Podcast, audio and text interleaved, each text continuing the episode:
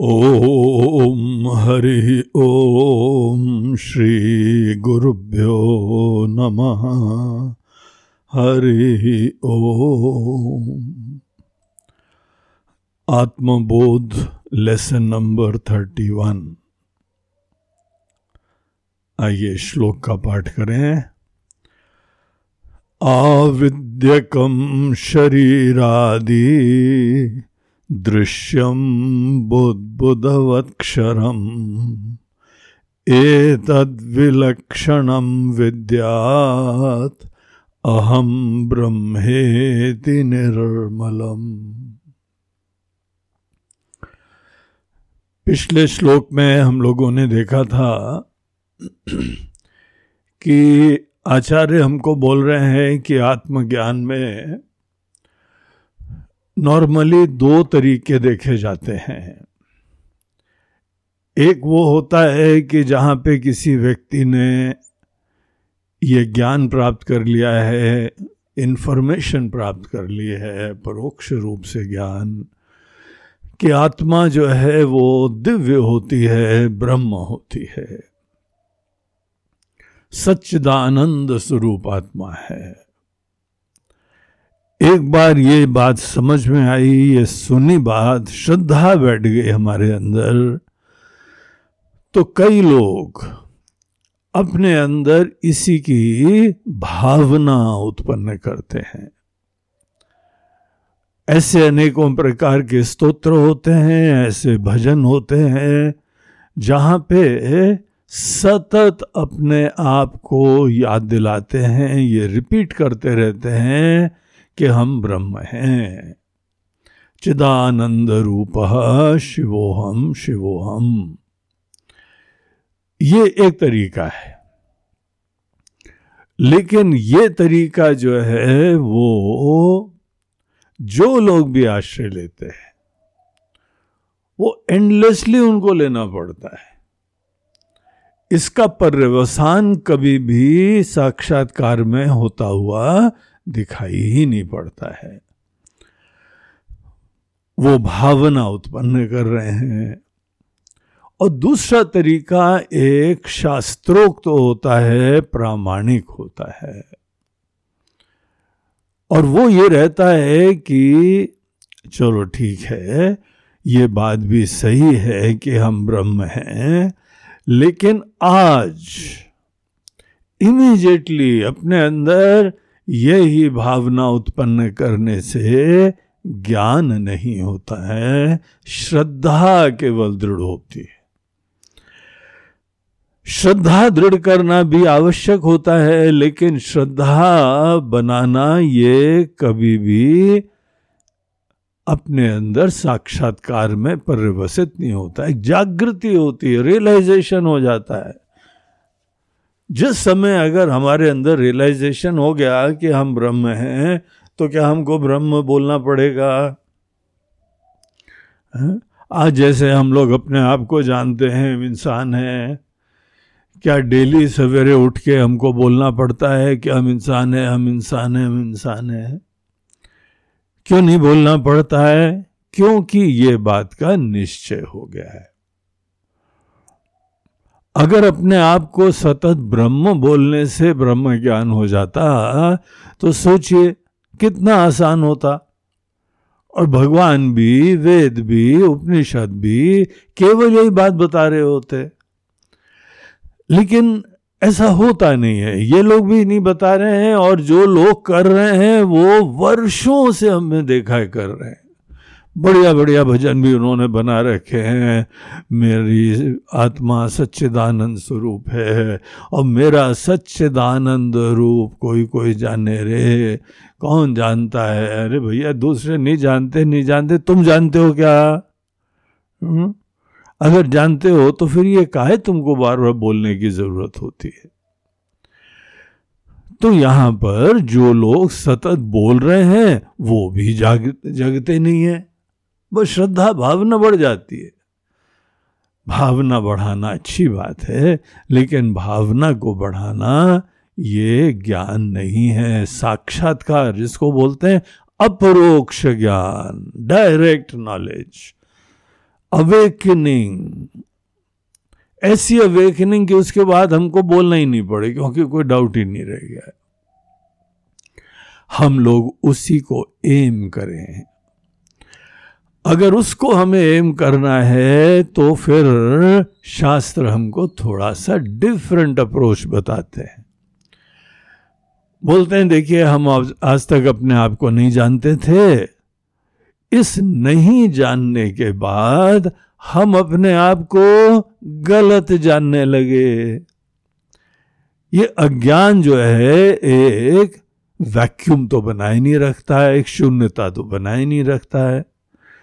ये फिलअप कर देता है कोई न कोई अपनी धारणा, ज्ञान से, मोह से, कल्पना से, जिसको हम लोगों ने देखा वेदांत में क्या बोलते हैं? अध्यारोप। जैसे रस्सी को रस्सी नहीं जाना तो सांप समझ लिया। अब कोई व्यक्ति खुद देख रहा है, उसका निश्चय यही है कि ये सांप है। और वो क्या साधना कर रहा है कि ये सांप रस्सी है, ये सांप रस्सी है? क्या इस प्रकार से मन के अंदर गहराई में हम आज अपने आप को देह, मन, बुद्धि, करता, भोक्ता, ज्ञाता, यही समझे हुए हैं हमने ये करा, हमने वो करा, ये हमारा रिश्ता, वो हमारा रिश्ता, ये हमारी उम्र है, ये हमारा अचीवमेंट है मैं के बारे में विपरीत धारणाएँ स्पष्ट रूप से विराजमान है। विपरीत धारणाओं को कोई छू नहीं रहा है। बस ऊपर जो है वो अपनी ब्रह्म स्वरूपता की धारणा उत्पन्न कर रहे हैं, भावना उत्पन्न कर रहे हैं। तो ऐसा जो है ये शास्त्रों का सिस्टम नहीं है। शास्त्रों का सिस्टम पहले अपने अंदर मोहात्मक ज्ञान, विपरीत ज्ञान धारणा। सबसे पहले तो उसका एग्जिस्टेंस देखो। हमको रियलाइज़ हो कि हमारे अंदर धारणा है। हम लोगों को पता ही नहीं रहता है कि हमारे अंदर कितनी उल्टी धारणाएँ विराजमान है। तो ये जो भिन्न भिन्न धारणा है, अपने जीवन को ऑब्ज़र्व करो। हमारा जन्मदिन हुआ। अपने जन्मदिन की यह संभावना क्या दिखाती है कि हम देह से तादाद में करे हुए हैं? क्योंकि देह का ही जन्म हुआ है। हम सुखी दुखी हम शांत शांत है। और जी आश्रम आए, बहुत शांति मिली। तुम कैसे प्राणी हो भाई? तुम अपने अंदर इतनी अशांति है, इसका मतलब समझते हो क्या है? तुम अपने आप को मन से आइडेंटिफाई करके खड़े हो। अगर तुमने ये विपरीत धारणा, विपरीत ज्ञान बनाए रखा हुआ है तो तुम्हारा स्टेटस क्या हुआ फिर? रस्सी को सांप समझने वाला है। और जब तक हम अपने आप को उल्टा कुछ ना कुछ उल्टा जानते रहेंगे, क्या जानते हैं? ये पर्सन टू पर्सन डिफर करता है। पहले तो हमको बहुत ही स्पष्ट रूप से ऑब्ज़र्व करके रियलाइज़ करना पड़ता है कि हमारी धारणाएँ आज हैं क्या? आप शून्यता में तो जी नहीं रहे तो डेफिनेटली अगर हम अपने आप को ब्रह्म नहीं जानते हैं तो कुछ ना कुछ जानते हैं ना। क्या जानते हैं? उसको बहुत ही स्पष्ट होना चाहिए। और जो कुछ भी जानते हैं, उन सब का हमको बहुत ध्यान से, बहुत विवेक से एक एक करके परत दर परत सब चीज़ों को निषेध करना चाहिए। निगेट करना चाहिए। वही हमको पिछले श्लोक में बताया था। निषिध्य निखिलोपाधीन नेति नेति वाक्यतः। सीधे मत बोलो कि हम ब्रह्म हैं, हम ब्रह्म हैं, क्योंकि ये बात झूठ है। तुमको कुछ नहीं पता है तुम ब्रह्म हो। कोरी कल्पना है तुम्हारे लिए। एक कल्पना को दूसरी कल्पना से बदलने से कोई ज्ञान मुक्ति थोड़ी हो जाएगी। हाँ? तो बहुत धीमे धीमे चलो, धीरज से चलो स्टेप बाय स्टेप चलो। हाँ? और अपने अंदर जो जो भिन्न भिन्न प्रकार के नोशंस हैं, पहले नोशन से फ्री हो। और जहाँ हम नोशन से फ्री हो गए तब जाके हमको खुद पहली बात तो देखना होता है कि ब्रह्म किसको बोलते हैं। और एक बार आपने देख लिया ब्रह्म किसको बोलते हैं, तब जाके ये वाक्य बोलने का कोई रेलेवेंस है कि हम ब्रह्म है। चिदानंद रूप शिवो हम शिवो हम। समझ में आ रही है ना बात आपको? ये दो अप्रोच एक सीधे ही जो है थोड़ा बहुत श्रवण करा, सत्संग में गए और चालू, बोलना चालू कर दिया, हम तो ब्रह्म है, हम तो ब्रह्म है। और दूसरा अप्रोच ये है कि ठीक है, हमारी श्रद्धा है कि ये सब बड़े बड़े विद्वान लोग, संत लोग बोल रहे हैं कि आत्मा बहुत दिव्य होती है, लेकिन हमारे अंदर अभी तो कुछ और भी उल्टी धारणा इतने दिन तक पैदा हो चुकी है। वो धारणा से पहले मुक्ति प्राप्त करो। इस इकतीसवें श्लोक में भी, अब आइए इसकी तरफ़ मुड़ते हैं। इसमें क्या बोलते हैं? आविद्यकम शरीरादि। आविद्यकम बोलते हैं, अविद्या से प्रारंभ होते हुए। आविद्यकम अविद्या जो है हम लोगों का क्या था? को ध्यान है, कारण शरीर को ही अविद्या बोलते हैं। जो हम लोगों ने तीन शरीर की चर्चा करी थी तो सबसे पहले स्थूल शरीर देखा था, जो यहाँ पे दिख रहा है, हा? उसके बाद हम लोगों ने सूक्ष्म शरीर देखा, जिसमें मन, बुद्धि, प्राण, इंद्रिया, ये सब चीज़ें उसके अंदर आती थी सेवनटीन कंपोनेंट्स और फिर उसके उपरांत देखा कारण शरीर। कारण शरीर ये बताया गया था कि केवल अविद्या को कारण शरीर बोलते हैं। तो इसी को यहाँ रेफर करते हुए कहते हैं आविद्यकम अविद्या से प्रारंभ करते हुए शरीर आदि। अन्य जितने शरीर हैं, अर्थात कारण शरीर, सूक्ष्म शरीर और स्थूल शरीर। ये तीनों शरीर, इनके बारे में हमको ये दृष्टि जो है, दृढ़ करने की होती है। आपने पिछले श्लोक में निषेध के बारे में तो देख लिया, इसका महत्व तो खत्म कर दिया। महत्व तो खत्म करने के बाद ये महत्व तो खत्म करा कि हम ये नहीं है। शरीर, मन, बुद्धि का कोई इशू नहीं है, इनका कोई प्रॉब्लम नहीं है, इन्होंने हमारा कुछ नहीं बिगाड़ा है। ये तो आशीर्वाद है, दिव्य है, अद्भुत है। और बड़े भाग से मनुष्य तन मिलता है। ऐसी सब उपाधियाँ कोई बाज़ार में मिलेगी नहीं। कोई भी दाम दो। आप इतने अमीर हैं कि अपने पास लाखों की किडनी, लाखों का लिवर, करोड़ों का हार्ट ये सब हमारे पास विराजमान है। इतनी अद्भुत सी उपाधियाँ हैं। तो उपाधियों का प्रॉब्लम नहीं है। ये तो हमारा प्रॉब्लम है। कि हम ही इनको मैं समझ लेते हैं। तो इनका महत्व तो हम लोगों ने कम करा था, समाप्त करा था। और एक बार जहाँ पर ये मोह खत्म हुआ, तभी जाके महावाक्य ही जीवात्म परमात्मा नो हो ऐक्यम विद्यात। तो जीव और आत्मा, जीव और परमात्मा, इन दोनों का ऐक्य हमको देखने की पिछले श्लोक में प्रेरणा दी गई थी। उसी क्रम में यहाँ पर हमको जो ये निषेध है, उसके लिए बोलते हैं कि करना क्या होता है निषेध में? करना ये होता है कि आप उपाधियों को नश्वर देखिए। ये फैक्ट है, चेंजिंग है ये। शरीर चेंजिंग है, प्राण चेंजिंग है, इंद्रिय चेंजिंग है, मन चेंजिंग है, बुद्धि चेंजिंग है। सब चेंजिंग है फ्लक्स में है। ऐसा परिवर्तन सतत हो रहा है उपाधियों के धरातल पे।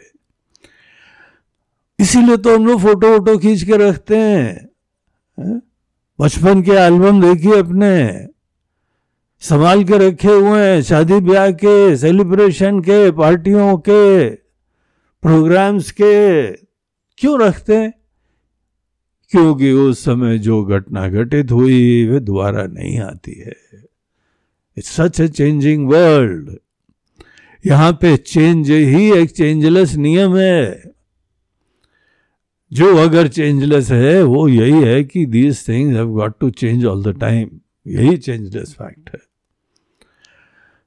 तो अपने शरीर आदि को, ये जो फैक्ट है, इसकी अवेयरनेस रखो। तो इकतीसवें श्लोक में यहाँ पे ये बोल रहे हैं आविद्यकम शरीर आदि दृश्यम ये सब हमारी ऑब्जेक्ट ऑफ़ नॉलेज है। उसको बोलते हैं दृश्यम जैसे आप कोई भी ऑब्जेक्ट अपने सामने देखिए, आपके सामने सपोज़ एक ग्लास रखा हुआ है। आप कितना क्लियरली ग्लास को देख रहे हैं, उसके डिटेल्स को देख रहे हैं, उसका रूप रंग, उसका मेटल या उसका जो भी उपादान है मटेरियल कॉज है, जिस चीज़ से बना है, आप सब पूरा अच्छी तरह से देख रहे हैं। कोई बड़ा डिज़ाइनर ग्लास है तो आप डिज़ाइन को देख रहे हैं। जैसे हम बाहर किसी एक ऑब्जेक्ट को देखते हैं, वैसे ही तो हम अपने शरीर को भी जान रहे हैं। शरीर को भी इतना स्पष्टता से हम एज एन ऑब्जेक्ट जान रहे हैं। और जो चीज़ भी ऑब्जेक्ट होती है ऑब्जेक्ट्स के डोमेन में जो भी आ जाता है, उसके अंदर देखिए क्या क्या होता है। सदैव किसी प्रकाशक के द्वारा प्रकाशित होगा तभी जाना जाएगा, स्वतः रिवील भी नहीं होता है।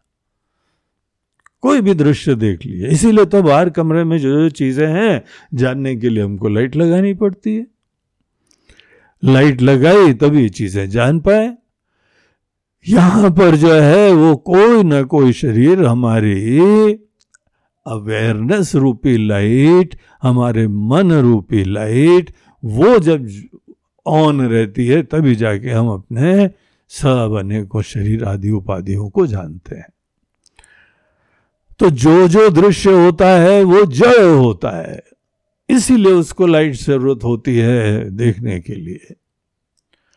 और जो जो चीज़ें दृश्य होती हैं, वो एक दिन उनका जन्म हुआ है थोड़ा थोड़ा वृद्धि क्षय होते हैं, इस प्रोसेस से गुजरती हैं, और सदैव इनका आगे पीछे नाश होता है। प्रत्येक जात से ही ध्रुवो मृत्यु गीता का वाक्य है। भगवान अर्जुन को बोलते हैं, अर्जुन, जो भी जातस्य जिसका भी जन्म हुआ है जातस ही ध्रुवो निश्चित रूप से मृत्यु एक दिन खत्म हो जाएगी। अभी हम लोग का शरीर आदि जो है, वो छोड़ना है ना एक दिन। अब हमारे दादा परदादा कहाँ चले गए? शरीर छोड़ के चले गए, यहाँ पे उसका क्रियाक्रम कर दिया। अपने ही हिंदू रीति रिवाज से उनको जो है विदाई दे दी। और अभी श्राद्ध का समय आया तो हम उनके लिए कोई ना कोई पूजा कर लेते हैं, उनको श्रद्धांजलि देते हैं। तो वो जो दृश्य होता है, सबका एक दिन जन्म होता है, एक दिन मरण होता है। ये सब विकारी होते हैं, जन्म मरणवान होते हैं, संकुचित होते हैं, सीमित होते हैं और जड़ होते हैं। किसी भी दृश्य चीज़ में देखिए, ये सब चीज़ें कॉमनली सब चीज़ें विद्यमान होती है। तो यहाँ पे आचार्य बोल रहे हैं कि देखो, इस फैक्ट को देखिए, हम लोग केवल फैक्ट्स देख रहे हैं। हम अपनी तरफ़ से कोई कल्पना नहीं कर रहे हैं। इस धरातल पे कोई अंधश्रद्धा का विषय नहीं है। सामने ऑब्जेक्ट है, उस ऑब्जेक्ट के हम लोग केवल धर्म देख रहे हैं। तो आविद्यकम शरीर आदि दृश्यम बुद्ध क्षरम बुद्ध बुद्ध वत बुद्ध बुद्ध बुद्ध बुद्ध मतलब अनेकों बुलबुले, बबल्स। बबल्स को संस्कृत में बोलते हैं बुद्ध बुद्ध। बबल्स तो अनेकों जो है बुद्ध बुद्धों की तरीके से बबल्स की तरीके से सामने प्रकट होते हैं। थोड़ी देर के लिए बड़ा अद्भुत सा उनका फॉर्म दिखाई पड़ता है। कोई ना कोई उसकी यूज़ भी होता होगा। हर चीज़ का कोई ना कोई यूज़ होता है। लेकिन उसके उपरांत क्षरम। सब नश्वर चीज़ें। हैं तो ये एक फैक्ट में जगो। ये चीज़ हमारे लिए जीवन में सरप्राइज़ नहीं होनी चाहिए। हम लोग अनेक अनेक लोगों को देखते हैं। अभी हमारे पास हाल में एक सज्जन का मेल आया। बोलते हैं गुरु जी हमारी पत्नी बहुत बीमार है, वो देहांत होने वाली है। I am in great shock तो हमने बोला, भाई, शौक क्यों है? Because you are not prepared for this eventuality आप अपने किसी और ही दुनिया में रमा करते थे। आप जीवन के यथार्थ को देख ही नहीं रहे थे। और वो जिस समय मोमेंट आया then it came comes as a shock अब क्या होगा, अब क्या होगा? ये तो हमारे साथ हमारे साथ ये हो रहा है। दुनिया भर के साथ हो रहा था, उस समय हम सो रहे थे। हम इतने अपने अंदर सेल्फ ऑब्सेस्ड थे कि दूसरी चीज़ों को देखने का टाइम ही नहीं है, शिक्षा लेने का ही टाइम नहीं है। सबका अंत हो जाता है। दूसरों का शरीर, हमारे पूर्वजों का शरीर, हमारे प्रिय लोगों का शरीर या हमारा शरीर। आविद्यकम शरीर आदि दृश्यम, बुद्ध बुद्धवत क्षरम। अब इन द फ़र्स्ट प्लेस अगर ये हमको ज्ञान होता तो हम इसके साथ तादाद में नहीं करते। इतनी बड़ी भूल कर बैठे कि जीवन भर ये बुलबुले की तरीके से नश्वर चीज़, इसको मैं समझ के हम जी रहे हैं। जो आदमी इतना बड़ा मोह करता है, उसको तो जीवन में पीड़ा मिलेगी मिलेगी। हार्ट ब्रेक्स होने ही होने हैं उसके। अब दिल टूट गया। बोलते हैं हाँ ये तो टूट नहीं टूटना है इसमें कोई भगवान नहीं कर रहे बेटा। ये केवल हमारे ही मोह का अंजाम है। और ये एक बार हम इस दृष्टि से देखने लगे। हम तो ये सुझाव देते हैं कि अपने शरीर को थोड़ा सा बाद में देख लेंगे। पहले कोई भी दृश्य को जो है ना, उसको भी बुलबुले की तरीके से अक्षर देखना सीखो। हम लोग दुनिया से भी मोहित होते हैं, दुनिया की कामना करते हैं, ये विषय, ये भोग, ये कपड़ा, ये लत्ता, ये गहना, ये ऐसी गाड़ी, ये घर ये दृश्य चीज़ों में अत्यधिक महत्व होता है। उसी से हमारी जीवन में सफलता नापित आती है, कसौटी बनी हुई है हमारी सफलता की। अब ऐसी दृष्टि है ना अब हम शुरुआत करें जो चीज़ हमारे लिए दृश्य है, बहुत ही क्लियरली दृश्य है। बाहर की कोई चीज़ है। उनके बारे में ये हमारे अंदर दृष्टि बहुत ही स्पष्ट हो और दृढ़ हो। सब चीज़ें जो हैं, वो नश्वर हैं। और फिर धीमे धीमे अपने शरीर पे आओ। अपने शरीर के बारे में ये अवेयरनेस रखने की बात है। केवल एक ऐसा नहीं है कि हमने सवेरे थोड़ी देर सोच लिया था, बोल लिया था। बोलने बोलने की बात नहीं है। ये रियलाइज़ करने की बात है। और इस चीज़ को रियलाइज़ करके जीवन में जीने की बात है। इस प्रकार से अपने शरीर, फिर अपनी थॉट्स को देखिए। हमारे अंदर मन की स्थिति को देखिए इमोशंस को देखिए भावनाओं को देखिए सब बदलती हुई दुनिया है। सब बुलबुलों की तरह से दुनिया है।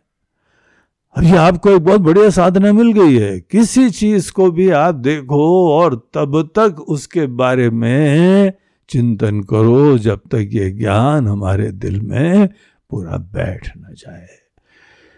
बुलबुलों की दुनिया में हम खड़े हुए हैं। सब चेंजिंग है, सब नश्वर है। तद विलक्षणम विद्यात। और इन सबको एक बार आप दृश्य की तरीके से निगेट करेंगे। निगेट करने तक करना चाहिए। यही पिछले श्लोक में भी हम बता रहे थे। अप्रोच पहले जो भी झूठी चीज़ है, दृश्य है मायामय है उसके बारे में महत्व की बुद्धि हमारी खत्म होनी चाहिए। जो ये मेथडोलॉजी का, इस क्रम का आश्रय लेता है कि हमारे अंदर गलत धारणाओं का कचरा पहले साफ़ कर दो। फिर आत्मा का ज्ञान प्राप्त करो। तो इस तरीके से जहाँ पे हमने समस्त दृश्य चीज़ों के प्रति ये फैक्ट का रियलाइजेशन करा। अब देखिए आपका मन कैसा शांत, खाली हो जाएगा। क्योंकि दुनिया भर की चीज़ें, दुनिया वाली दृश्य पदार्थ ही मन में भरे हुए हैं। और फिर आचार्य बोल रहे हैं, इन सबसे दृश्य से विलक्षण। दृश्य विलक्षण कौन होता है? दृश्य से विलक्षण दृष्टा होता है। जो दृश्य को जान रहा है, जो दृश्यों का कॉन्शियस हो रहा है, उसको बोलते हैं विलक्षण, इससे डिफरेंट सब जितने भी दृश्य हैं, सब जड़ हैं, सब चेंजिंग हैं, सब विकारी हैं, क्षरम खत्म हो जाएँगे एक दिन। लेकिन देखिए ये फैक्ट को जिस अवेयरनेस जिस कॉन्शियसनेस से द्वारा हम ये सब चीज़ें प्रकाशित कर रहे हैं, उसमें क्या अप्स एंड डाउन हो रहे हैं क्या? बुद्धि में, हमारी समझ में अप्स एंड डाउन होते हैं, चेतना में अवेयरनेस में नहीं होते हैं। वो लाइट में, वो अवेयरनेस में कोई चेंज नहीं होता है। इसीलिए इट इज़ विलक्षण इट इज़ डिफरेंट तो दृष्टा की तरफ़ ध्यान मोड़िए। अनेक संत लोग कहते हैं, ना, मुझे कहाँ ढूंढे रे बंदे? मैं तो तेरे पास हूँ। जो शाश्वत, जो नित्य, जो अविकारी, जो कालातीत, वो यहीं पे दृष्टा की तरीके से। तो उसको जानिए, वो आत्मा है। और जब आपने समस्त दृश्य पदार्थों का निगेशन कर दिया, तब आत्मा में लिमिटेशन कौन से रहेंगे? लिमिटेशन तो दृश्य पदार्थों को महत्व देने के बाद उनके ही धर्मों का आत्मा के ऊपर अध्यारोप कर रहे थे। अब जिन चीज़ों को हमने अज्ञान वशात अपने ऊपर आरोपण करा हुआ था, अब वो सब चीज़ें ही सब क्षरम, सब नश्वर हो गई, आपकी दृष्टि से वो लुप्त तो हो गई, गायब हो गई। ऐसी आत्मा ब्रह्म स्पष्टता से दिखाई पड़ जाती है। हम्म, तो क्या बोला उन्होंने दूसरी लाइन में? ए तद विलक्षणम विद्यात अहम ब्रह्म इति निर्मलम। निर्मल कोई मलिनता कोई इंप्योरिटी इंप्योरिटी सब कल्पनाओं को बोलते हैं। सब कल्पनाओं से रहित और अविद्या से भी रहित। आपने जान लिया ये बात तो अविद्या भी गायब हो जाती। बुरिया बिस्तर लेके भाग जाती अविद्या। इसलिए उस समय आत्मा को पूरा निर्मल कहा जाता है तो ऐसे निर्मल ब्रह्म को आपको बहुत बोलने की बात नहीं है, देखने की बात फैक्ट को रियलाइज़ करने की बात है। तो इस तरीके से ये यहाँ पे आत्मबोध प्राप्त करने का तरीका बताया है। वो जो पिछले श्लोक में बताया था, उसी की कंटिन्यूटी जैसे स्पष्टता किसी पॉइंट का कर रहे हैं कि निगेशन में क्या करना होता है? निगेशन में किसी चीज़ को अनित्य देखना होता है। तो अनित्य देख के, जहाँ अनित्य देखा, आसार देखा, वो चीज़ उसी समय निगेट हो जाती है।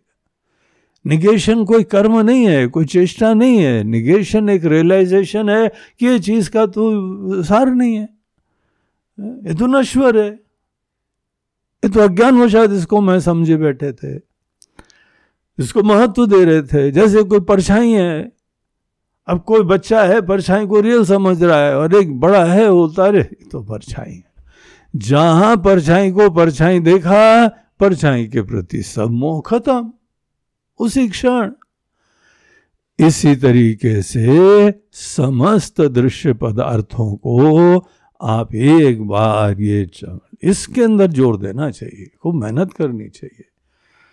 और ये बैठ के नहीं, ये तो चलते फिरते, उठते बैठते, व्यवहार करते हुए, ये अवेयरनेस की तो बात है, ये कोई कर्म थोड़ी चाहिए इसमें। इस तरीके से सब निगेशन हो जाता है और उस आकाश में जहाँ सब बादल छट गए, सूर्य की तरीके से आत्मा जानी जाती है और वो व्यक्ति ही, उसका ज्ञान इंफॉर्मेशन नहीं अनुभव हो जाता है। इसके साथ ही हम लोगों का ये थर्टी फ़र्स्ट लेसन समाप्त होता है। नमः पार्वती पते हर हर महादेव। नर्मदे हर। बोलो गंगा मैया की जय।